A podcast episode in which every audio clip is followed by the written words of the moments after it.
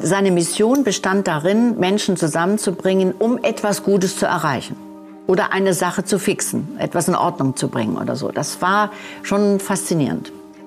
Der Frankfurt Conservation Award ist eine der angesehensten Auszeichnungen im Bereich Natur- und Umweltschutz und strahlt weit über Hessen hinaus. Er trägt den Namen eines Mannes, der nicht nur als Unternehmer, sondern auch als Förderer von Bildung und Wissenschaft in die Geschichte Frankfurts eingegangen ist. Denn Bruno H. Schubert verstand, dass Wissen und Bildung der Schlüssel zur Weiterentwicklung unserer Gesellschaft ist. Ich gesagt, ja, wir sind im 40. Jubiläumsjahr wollen wir, die wir im Vorstand für die Bruno H. Schubert Stiftung ehrenamtlich arbeiten, diese Aktivität fortsetzen und in die Zukunft tragen. Uiuiui, das klingt ja nach einem ganz schön spannenden Menschen und genau darüber möchten wir in der heutigen Folge sprechen. Ich bin Marco Dinter, ihr seid bei Hinter dem Zoo geht's weiter und nach dem Intro geht es darum, wer Bruno H. Schubert war und warum er so wichtig für den heutigen Naturschutz ist.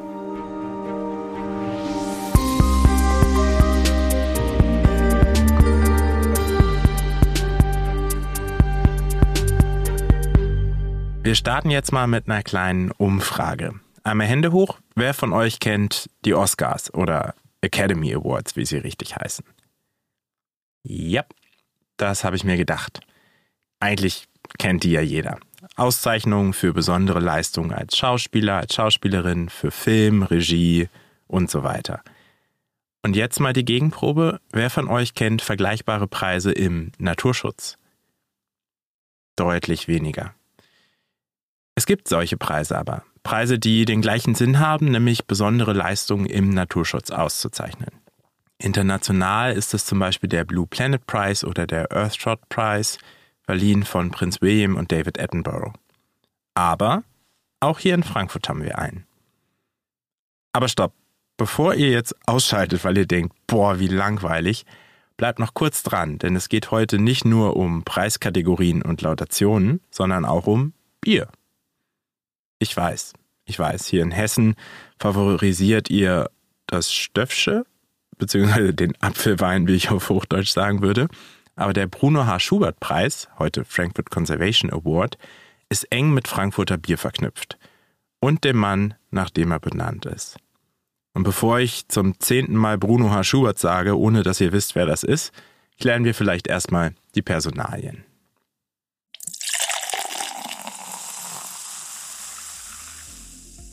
Den Henninger Turm kannte in Frankfurt früher jedes Kind. Der 120 Meter hohe Turm im Stadtteil Sachsenhausen war lange Zeit das höchste Gebäude der Stadt.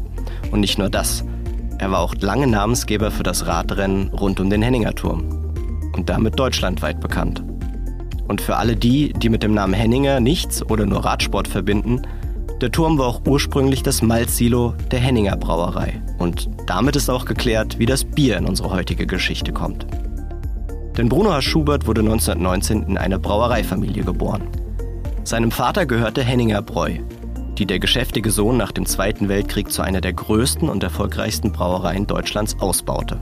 In Bruno H. Schuberts Leben drehte sich aber nicht alles um Bier. Er war auch das, was man heute einen großen Netzwerker nennt. Auf sein Landgut in Bogensberg-Lehn lud er alles ein, was Rang und Namen hatte. Menschen aus Politik, Wirtschaft und Kultur.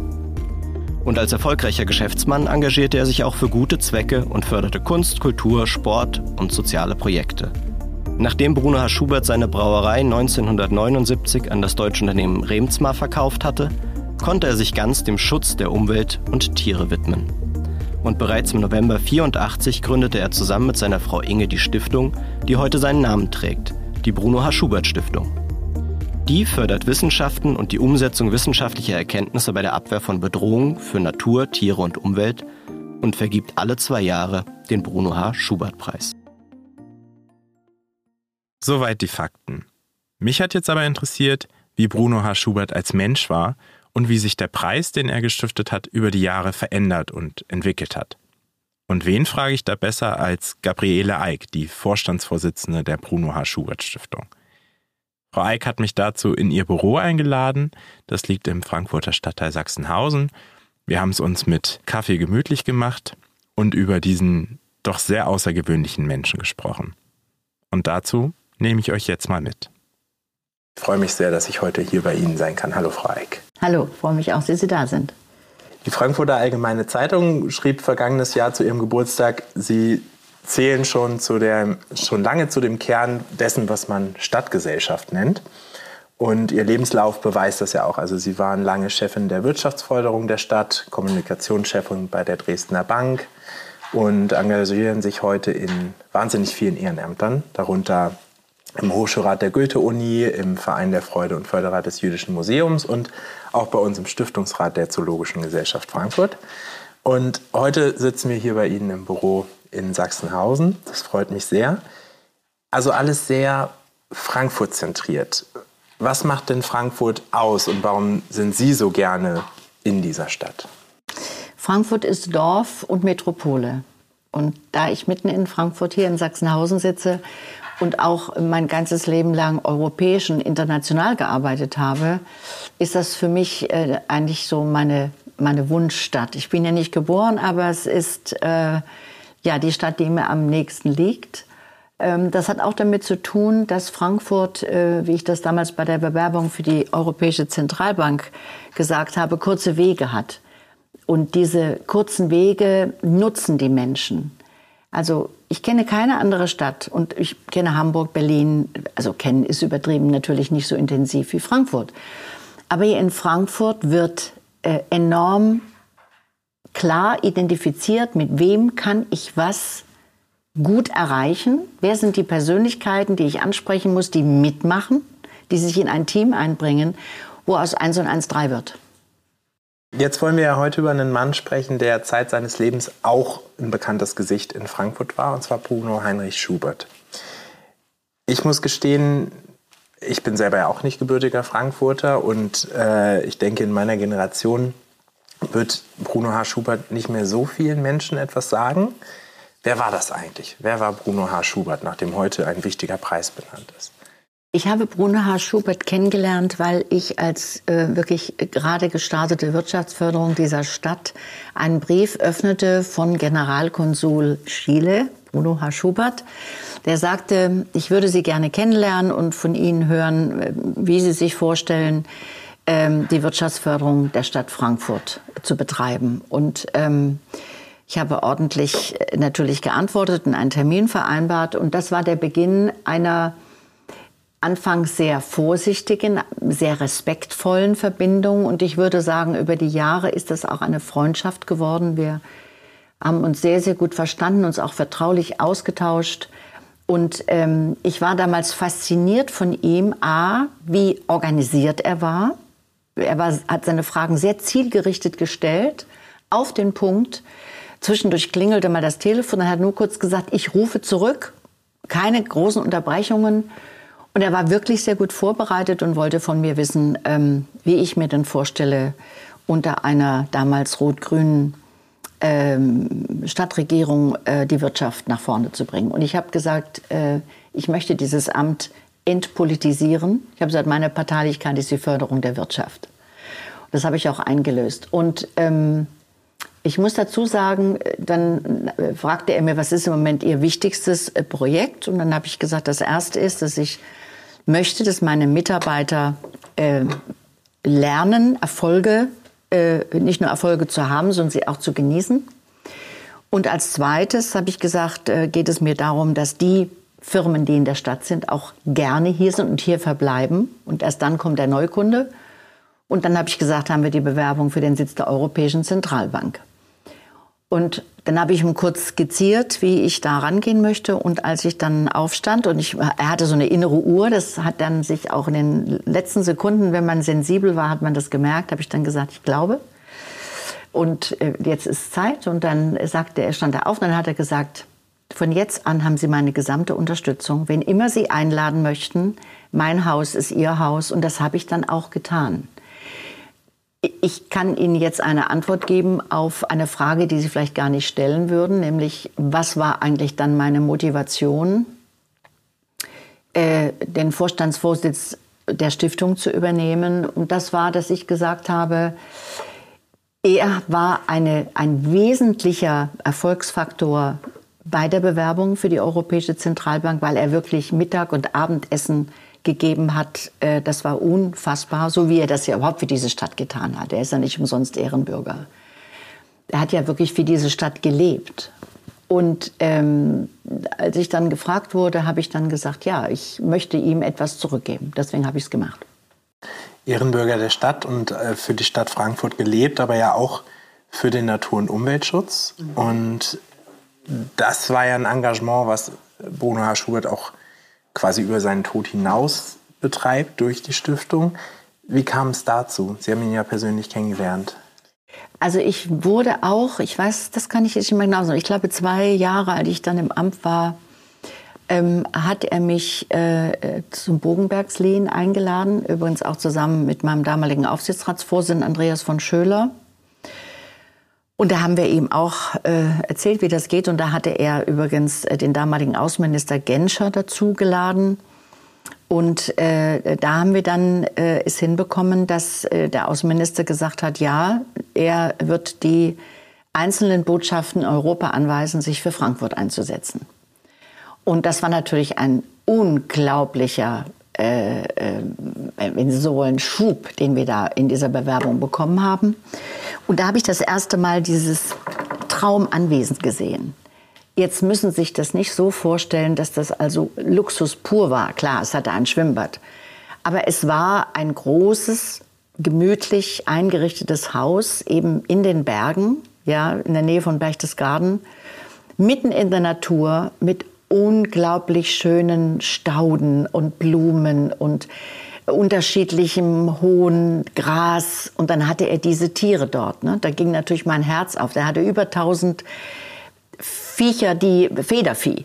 Ja, äh, er hatte Lamas. Er hatte, ich bin morgens mit Begeisterung in seinen Hühnergarten und habe dann dort die frischen Eier geholt von den Hühnern. Und ähm, er hatte kleine Esel. Also ich kam mir manchmal vor wie so eine Fünfjährige, die dann da wieder eintaucht. Und man hat eben gemerkt, dass er das mit sehr viel Augenmaß gemacht hat und mit sehr viel Sachverstand. Also nachhaltig ist er damals schon gewesen.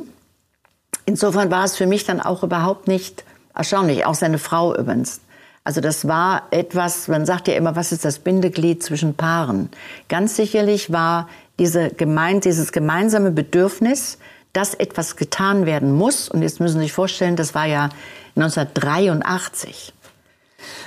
Die einzigen, die das auch empfunden haben, war, wenn Sie sich erinnern, äh, der Handelsriese Tengelmann. Die waren die, die waren die ersten, die ähm, ihre Einkaufstüten waren noch Plastik, haben sie später geändert, aber da drauf war ja ein ein Frosch und eine Schildkröte, die knutschten. Das kenne ich sogar noch, das, ja? das Bild. Ja. Das war irgendwie so sehr liebevoll. Und damit haben die damals auch angefangen. Sie haben im Übrigen auch Schildkrötensuppe aus ihrem Sortiment rausgenommen und, und, und Froschschenkel etc. Also sehr konsequent. Und da sage ich, das waren so, so, ich meine, der Unternehmer Schubert hat das eben sehr früh erkannt und entsprechend einen Preis aufgesetzt. Der Preis, wie gesagt, kam Jahre vor der Stiftung. Und er hat eben auch aufgrund der Tatsache, dass er durch sein, sein äh, Konsuldasein und das noch für Chile, Südamerika, hat er ganz sicherlich auch in der Zeit viel aufnehmen können, wo es damals schon schräg war, wo man aufpassen musste, das denke ich. Und er hat natürlich durch sein offenes Haus, das er gepflegt hat, ähm, hat er un, eine, einen unglaublichen Radius von Netzwerk gehabt. Also wenn man irgendeinen Namen sagte, dann sagte er, kenne ich. Und wenn er den nicht kannte, kannte er jemanden, der ihn kennt. Das war schon faszinierend. Da müssen wir noch mal ein bisschen reingehen. Das heißt, Bruno H. Schubert war in erster Linie schon Geschäftsmann, hat, Sie haben es gerade schon ein bisschen angedeutet, dann Mittagessen gegeben oder wie muss ich mir das vorstellen? Um, also Vernetzung, heute würde man sagen Networking. Äh, wie sah das aus im, im Alltag quasi von also ich habe das so einen ganzen Tag nur mal erlebt, wenn, als ich äh, mit meinem verstorbenen Mann ähm, in Berchtesgaden war. Ähm, äh, wenn man in der Nähe seines Büros war, dann wusste man, dass er morgens um 5 Uhr äh, anfing zu werkeln und dann hat er ab 6.30 Uhr, 7 Uhr äh, hat er auch telefoniert.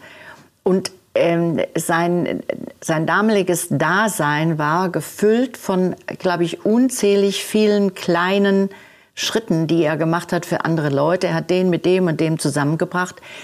Wenn die dann alle an einem Tisch saßen, also es gab dann äh, ähm, natürlich Frühstück im Berchtesgaden, Mittagessen, Abendessen und hier in Frankfurt gab es immer Mittagessen, gab immer Abendessen. Das war unterschiedlich. Es waren mal 20 Leute, es waren mal 10 Leute, es waren mal 6 Leute, es waren mal 20, 30 Leute. Immer sehr, sehr unterschiedlich. Und das Interessante war, dass sein Hauptmerkmal galt der Tischordnung. Das heißt, er hatte ein minutiöses Gedächtnis, wen er neben wen sitzt, setzt. Was sie dann daraus gemacht haben, war ihre Sache. Also nach dem Thema, die Tür hat er aufgemacht, durchgehen mussten sie alleine.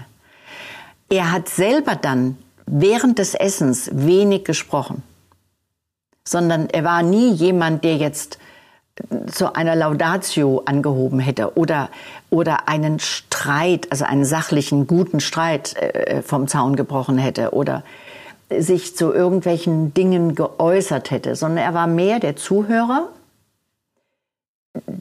im Grunde genommen der, der Verbindungsmacher. Und er hat dann durchaus mal nachgefragt, hat das geklappt oder so. Aber das, das war, also sein, wenn Sie so wollen, seine Mission bestand darin, Menschen zusammenzubringen, um etwas Gutes zu erreichen oder eine Sache zu fixen, etwas in Ordnung zu bringen oder so. Das war schon faszinierend. Und das Ehepaar Schubert war dann quasi ja auch über viele Jahre sehr involviert in die, in die Arbeit des Preises, richtig? Ja, sie waren natürlich das Gesicht des Preises, aber auch der Sohn Hans-Peter Nerger, das darf man nicht unterschätzen, ähm, hatte sehr viel Interesse an dieser Stiftung, hat dort auch über mehrere Jahre im äh, Vorstand mitgearbeitet. Und ich weiß, dass er sehr froh ist, äh, was sich aus dieser Stiftung jetzt entwickelt hat, ähm, welchen Radius sie nimmt. Und äh, ich denke, dass er zufrieden ist mit dem, wie wir die Stiftung entwickelt haben. Was hat sich denn über die Zeit verändert? Ist heute etwas anders noch als in den Anfangsjahren? Ja, wir waren natürlich, äh, wussten, dass wir uns neu aufstellen müssen, äh, auch nach Bruno Schuberts Tod. Und ähm, er hat ja, ich würde mal sagen, zu einem hohen Anteil in seinem Leben alles richtig gemacht. Es kam dann eben leider auch eine Phase, die ich nicht beurteilen kann, aber wo ich sage, das zeigt halt, dass er auch nur ein Mensch war, der eben auch gravierende Fehler machen kann. Aber wir haben dann äh, dank der Sparkasse auch äh, Preisverleihung in der Sparkasse gemacht. Wir waren, wenn Sie so wollen, ein bisschen auf der Suche nach dem richtigen neuen Platz. Und daher bin ich auch dankbar, dass ähm, Professor Schleif, Präsident der Goethe-Universität, ähm, äh, dieses Jahr gesagt hat, wir machen das bei uns.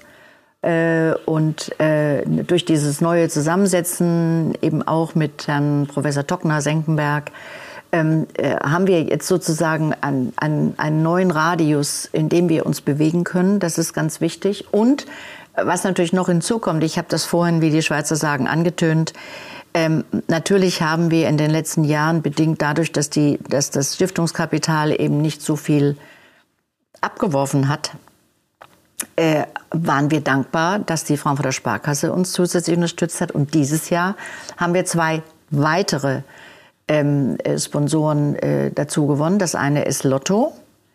Lotto Hessen, das ist, ist sehr, sehr schön, weil die ja auch viele Dinge mit unterstützen, die alle auch was mit äh, zum Beispiel Rheingau Musikfestival äh, und jetzt eben auch äh, den, den Frankfurt Conservation Award, Bruno H. Schubert Preis äh, und wir haben äh, den Professor Dievernich gewinnen können, dass äh, auch die Polytechnische Gesellschaft jetzt äh, bei uns ein, ein Unterstützer ist.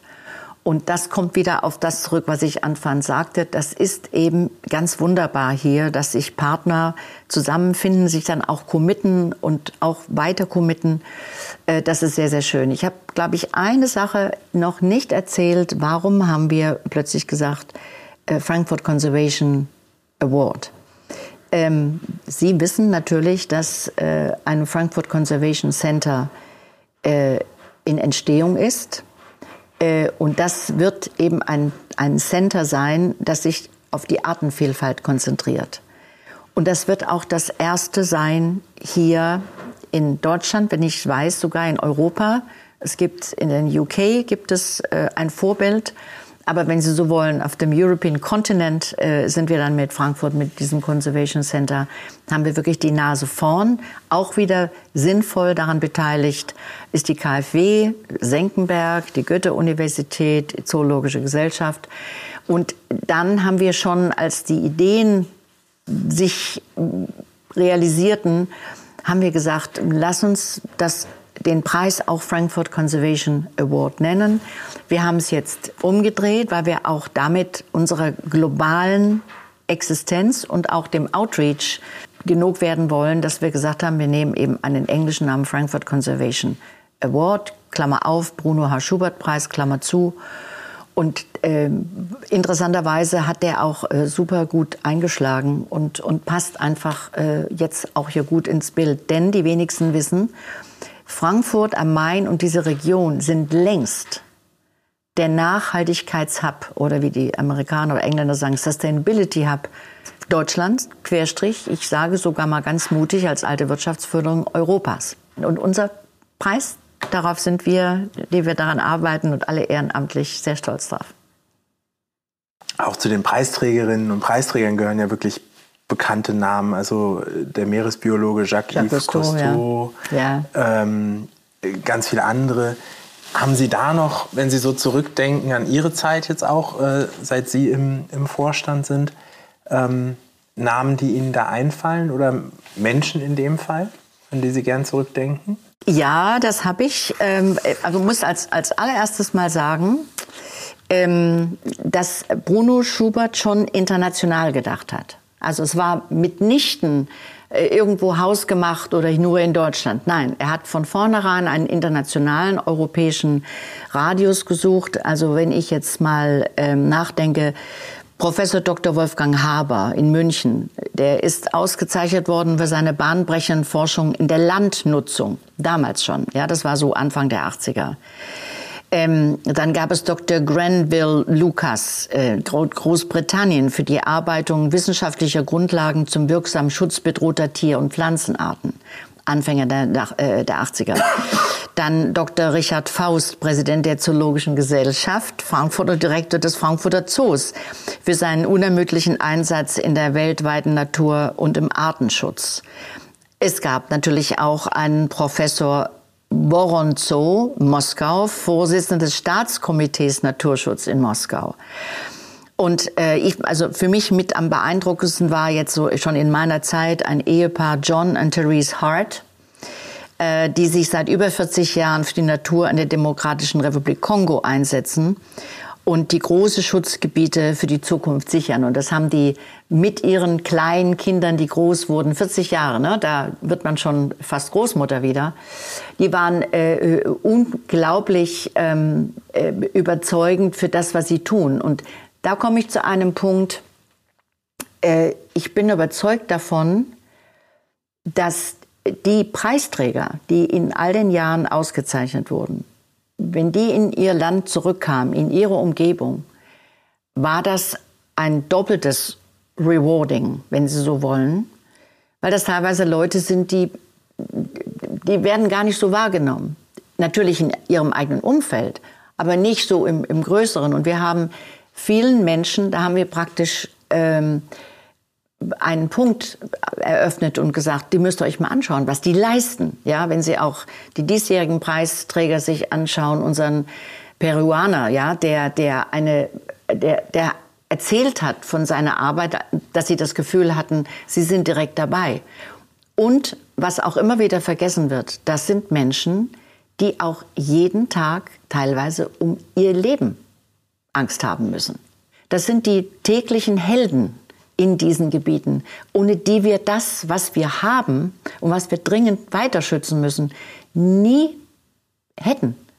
Und das ist auch meine Motivation, warum ich sage, mir macht das, ähm, für mich ist es ganz wichtig, dass wir, dass wir immer wieder Menschen finden, die auch ähm, auf der Bühne stehen mit dem, mit dem Preis und deren Augen leuchten und die sagen, jetzt wird gesehen, was wir hier leisten. Das ist auch für die, für die Motivation für sie selber, als auch für ihre Teams, für ihr Umfeld und auch häufig für die Regierungen ganz wichtig. Dass sie nämlich Anerkennung bekommen, die sie im eigenen Land gar nicht bekommen. Aber wir haben sie ausgedeutet und sagen, hallo, ihr habt hier ganz spezielle Menschen. Und diese täglichen Helden, die würde ich jetzt gerne noch etwas genauer beleuchten und dafür tauchen wir mal ein in die diesjährige Preisverleihung am 6. November und äh, stellen euch mal die Preisträgerinnen und Preisträger dieses Jahr etwas genauer vor. Und ich danke Ihnen erstmal, Frau Eick, für dieses spannende Interview. Ich danke Ihnen.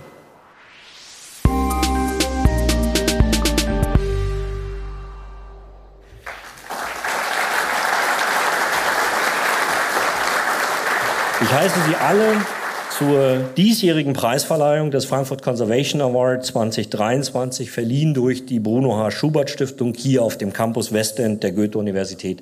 Herzlich willkommen.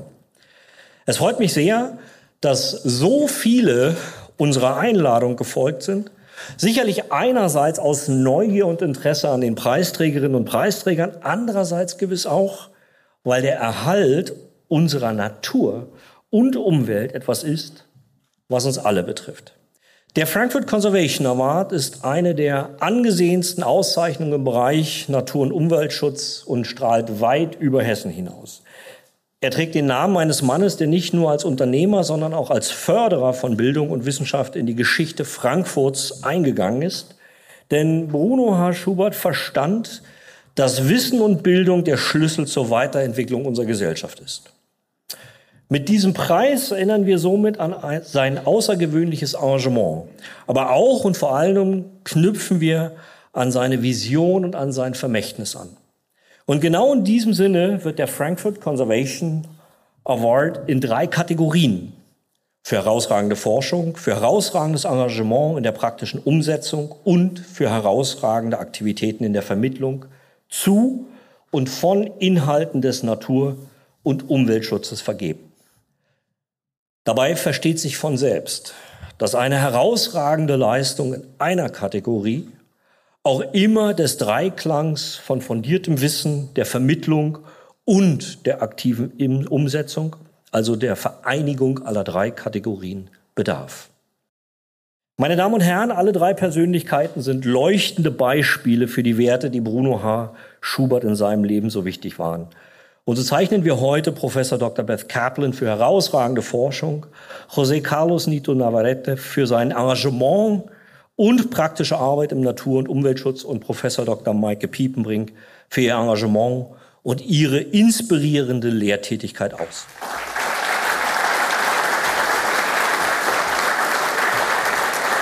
So, hier gehen wir jetzt mal raus aus der Eröffnungsrede von Uni-Präsident Professor Dr. Enrico Schleif.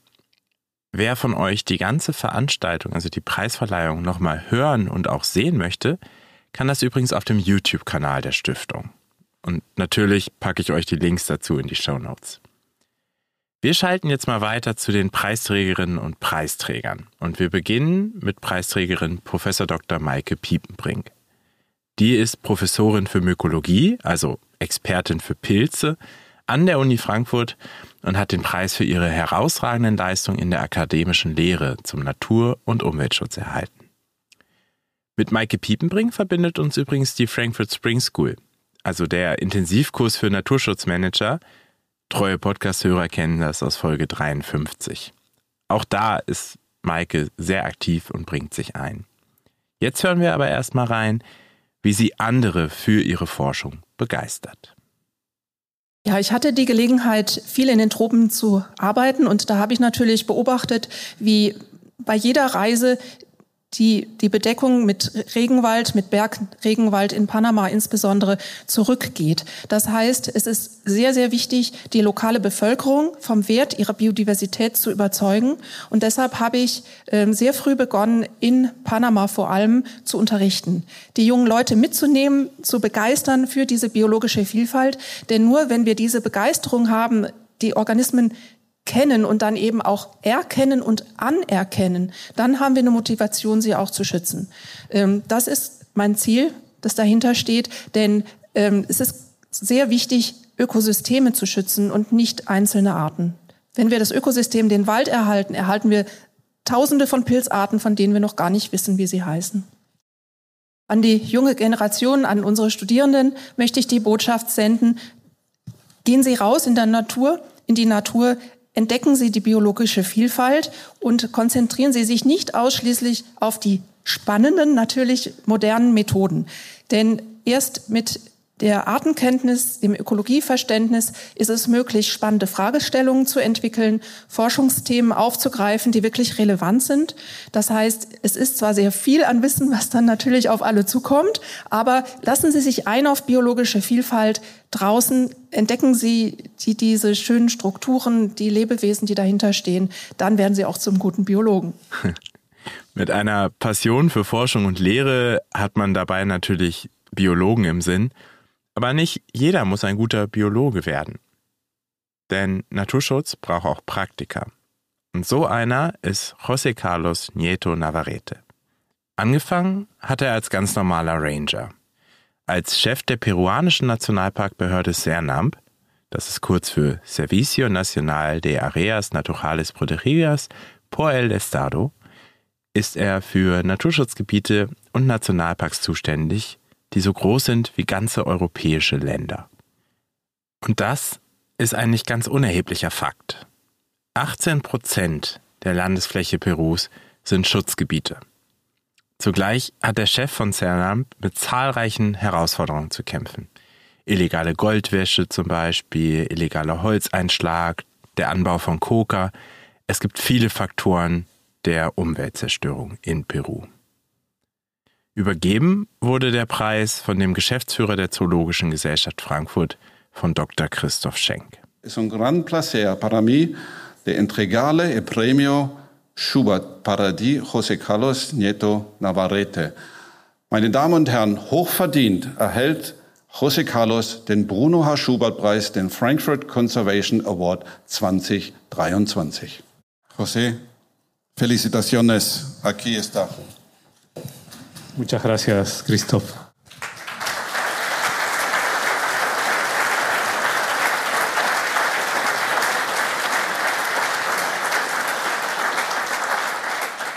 Buenas noches con todos. Un honor estar acá presente y recibir estas palabras de Christoph Schenk, un amigo, un referente en la conservación en el mundo. Quería eh, saludarlos y decir que estoy muy contento de estar eh, en esta ceremonia y en esta bella ciudad de Frankfurt.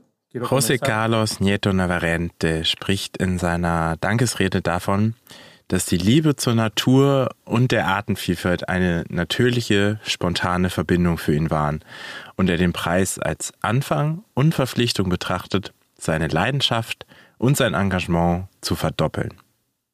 Er sagt aber auch, der Schutz der Ökosysteme im Amazonas ist eine globale Aufgabe. Denn die Waren, ob illegal gewaschenes Gold, Holz oder Coca, landen irgendwann in anderen Ländern, einschließlich Europa. Deswegen müssen wir alle dabei helfen, Natur zu schützen. Die ganze Rede von José Carlos bekommt ihr im Videostream, den ich schon angesprochen habe. Da ist dann auch eine deutsche Übersetzung dabei. Ganz am Ende seiner Rede hat er aber was gesagt, das verstehen wir alle ganz sicher. Da können wir noch mal kurz gemeinsam reinhören. Va a ser posible con el apoyo de todos. Hatun puncha kachun waikepanaikuna. Que tengan un gran día, amigos y amigas. Dankeschön.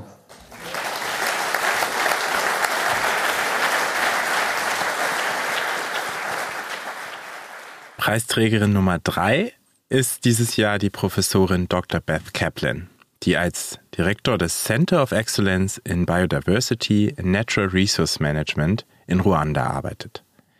Die Amerikanerin ist seit 1990 in dem afrikanischen Land, das im Nordwesten von Tansania liegt, und arbeitet heute mit der Universität Ruanda daran, junge Studierende für die Forschung der nationalen Biodiversität zu begeistern. Also eine Initiative, die dafür sorgt, dass Forscherinnen und Forscher direkt im Land ausgebildet werden. Das macht sie mit großer Leidenschaft und großem Erfolg. Mit mehr als 30 Jahren Erfahrung in Ruanda berichtete sie bei der Preisverleihung davon, was der globale Norden, also wir, vom globalen Süden lernen kann. Hören wir mal rein. Wie bei José Carlos Nieto Navarrete fasse ich ihre Rede im Anschluss dann mal kurz zusammen. Um And what I've learned um, uh, in one way is the incredible resiliency of um, people in the global south. They've been through decades of colonialism. They are experiencing um, the tremendous impacts of climate change and, and environmental change. They're often at the forefront of loss and damage. And they also um, live very directly with nature. They're very living very close to nature. And um, what I've learned sometimes is that if we step aside and make space for that, I, I experience often the um, the driving of development partners without sometimes giving the space to hear and the voices of the people that we're working with and at local populations, for example, but even the local researchers. So making that space has been pretty amazing to see our young researchers emerge and be the ones that are naming new species and publishing that work. Um, it's still um, valid and true that on the continent of Africa, um, publications with first authors from countries in Africa are still at the lowest of anywhere in the world. And that's something we're trying to fight. And we know that um, people have that capacity. So uh, the lessons I've learned really are about making an enabling environment for that to happen. Um, there's a tremendous amount of patience in the in um, people in the global south again because they've just put up with um, so much, so incredible much, and the amount of knowledge that is there that is not yet acknowledged but is being lost quickly. So I think a lot of what we can learn is by making space for um, that and really making durable partnerships. I've been learning a lot about um, sustainable and durable partnerships, which means something that has been coming out a lot recently is about um, helicopter science or parachute science. And uh, really experiencing that where I, I live and work now in Rwanda and in countries, well, in much of the global south, um, I think we can learn that that is really not the way to make sustainable partnerships and to make real change for for conservation. So um, creating real partnerships, I think, is a big lesson that we can learn in the global south. Also, auf der einen Seite spürt Beth Kaplan dort in Ruanda eine große Resilienz bei den Menschen. Sie haben in ihrer Geschichte Kolonialismus erlebt und sind heute betroffen von den Folgen des Klimawandels. Sie haben aber auch einen starken Bezug zur Natur und wir müssen manchmal einen Schritt zurücktreten, um ihre Stimmen und ihre Expertise zu hören.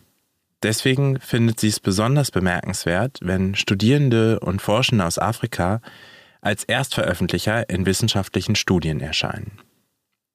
Die Menschen im globalen Süden haben eine unglaubliche Geduld und so viel Wissen, das noch nicht so richtig anerkannt wird und dabei ist, verloren zu gehen. Beth Kaplan findet wichtig, dass wir mehr Raum für langfristige und gleichberechtigte Partnerschaften schaffen müssen. Das waren unsere drei Preisträgerinnen und Preisträger, unsere drei täglichen Helden, wie Gabriele Eick sie vorhin genannt hat. Das Fazit des diesjährigen Frankfurt Conservation Awards, in Klammern Bruno H. Schubert Preises, überlasse ich auch wieder der Vorsitzenden der Bruno H. Schubert Stiftung. Die erinnert nochmal an die lange Tradition dieses renommierten Preises. 40 Jahre Bruno H. Schubert Preis, eine Tradition mit Zukunft. Sehr verehrte Gäste und Freunde. Dass wir dieses Jubiläum feiern können, verdanken wir dem Weitblick des Stifterpaares, das 1983 so klug war, die Relevanz des Themas Umwelt und Artenschutz zu erkennen und sich dafür einzusetzen. 1984 markierte sich der damalige Handelsriese Tengelmann und strich Schildkrötensuppe und Froschschenkel aus dem Sortiment und die Kunden trugen ihre eingekaufte Ware in Plastiktüten nach Hause, auf der eine Schildkröte mit einem Frosch knutschte, wie es damals eine Headline weit wiedergab. Die Plastiktüte wurde später durch Altpapiertüten und Leinensäcke ersetzt. Beide waren sie Pioniere, eine Bewegung, die, wie wir alle wissen, deutlich später einsetzte. Der Schutz der Biodiversität, unserer Umwelt und Natur ist ein herausragender gemeiner Nutzen und wir alle wissen, Umwelt- und Naturschutz sichern unserer aller Lebensgrundlagen. Der Bruno H. Schubert Preis ist weiterhin eine der höchst dotierten privat finanzierten Natur- und Umweltpreise Deutschlands und weltweit. Die Arbeit vieler Preisträger und deren Kolleginnen und Kollegen können durchaus in bestimmten Ländern Risiken oder beeinträchtigen bis hin zur Repression ausgesetzt sein. Wir haben das heute Abend schon von den Preisträgern selbst gehört. Nie war der Einsatz für eine intakte Umwelt und der Erhalt der Artenvielfalt risikolos. Ganz im Gegenteil. Während wir hier die diesjährigen Preisträger feiern, kämpfen auf der ganzen Welt engagierte und mutige Menschen darum, ihre individuellen Ziele umzusetzen und davon sind auch immer die jeweiligen Familien betroffen. Es ist die Summe dieser Spezies Mensch, die Schlimmeres verhindert und sich auch nicht durch Rückschläge entmutigen lässt.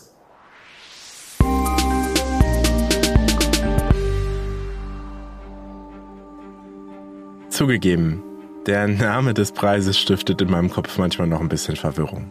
Also, nochmal zum Mitschreiben. Heute und in Zukunft ist es der Frankfurt Conservation Award, Klammer auf, Bruno H. Schubert Preis, Klammer zu. Aber die Idee dahinter ist seit Beginn der Verleihung gleich. Menschen auszuzeichnen, die sich in besonderer Weise für den Schutz von Natur und Umwelt eingesetzt haben. Und meist sind das Personen, die sonst nicht so in der Öffentlichkeit stehen und durch den Preis besondere Aufmerksamkeit erhalten. Frankfurt ist ein Ort, an dem Naturschutz gemacht und gelebt wird. Mit den drei Frankfurter Institutionen der Goethe-Universität, dem Senckenberg-Institut und der Zoologischen Gesellschaft Frankfurt. Und der Bruno H. Schubert Stiftung, die gemeinsam auch 2025 den Frankfurt Conservation Award an außergewöhnliche Menschen verleihen werden. Bevor ihr jetzt alle abschaltet, kommt hier noch ein kleiner Hausmeisterblock, denn es gibt ein paar Veränderungen für Hinter dem Zoo geht's weiter. Erstmal werden wir, die Podcastmacher, zu denen nicht nur ich zähle, sondern ja ein ganzes Team, was hinter mir steht, eine kleine Winterpause anlegen. Anfang Dezember kommt noch eine Folge und dann geht es erst im Februar weiter. Wir legen aber nicht die Beine hoch, also höchstens ein bisschen über die Feiertage, sondern wir nutzen die Pause kreativ, um für das kommende Jahr neue Themen vorzubereiten. Denn wir wollen in Zukunft wieder stärker von den großen Themen berichten, also Natur- und Artenschutzprojekte von Zoo und Zoologischer Gesellschaft Frankfurt. Das braucht manchmal bisschen mehr Vorbereitung, als uns lieb wäre. Deswegen kommt hinter dem Zoo geht's weiter ab Februar nur noch einmal im Monat. Immer am ersten Freitag des Monats. Bei der Frage möglichst viel oder möglichst gut haben wir uns für möglichst gut entschieden und wir hoffen, ihr versteht das und ausgeschlossen ist es ja nicht, dass wir diese Frequenz auch irgendwann wieder hochfahren. Für die kommende Folge bleibt aber alles wie gehabt. Mein Name ist Marco Dinter und in zwei Wochen hört ihr mich bei Hinter dem Zoo geht's weiter.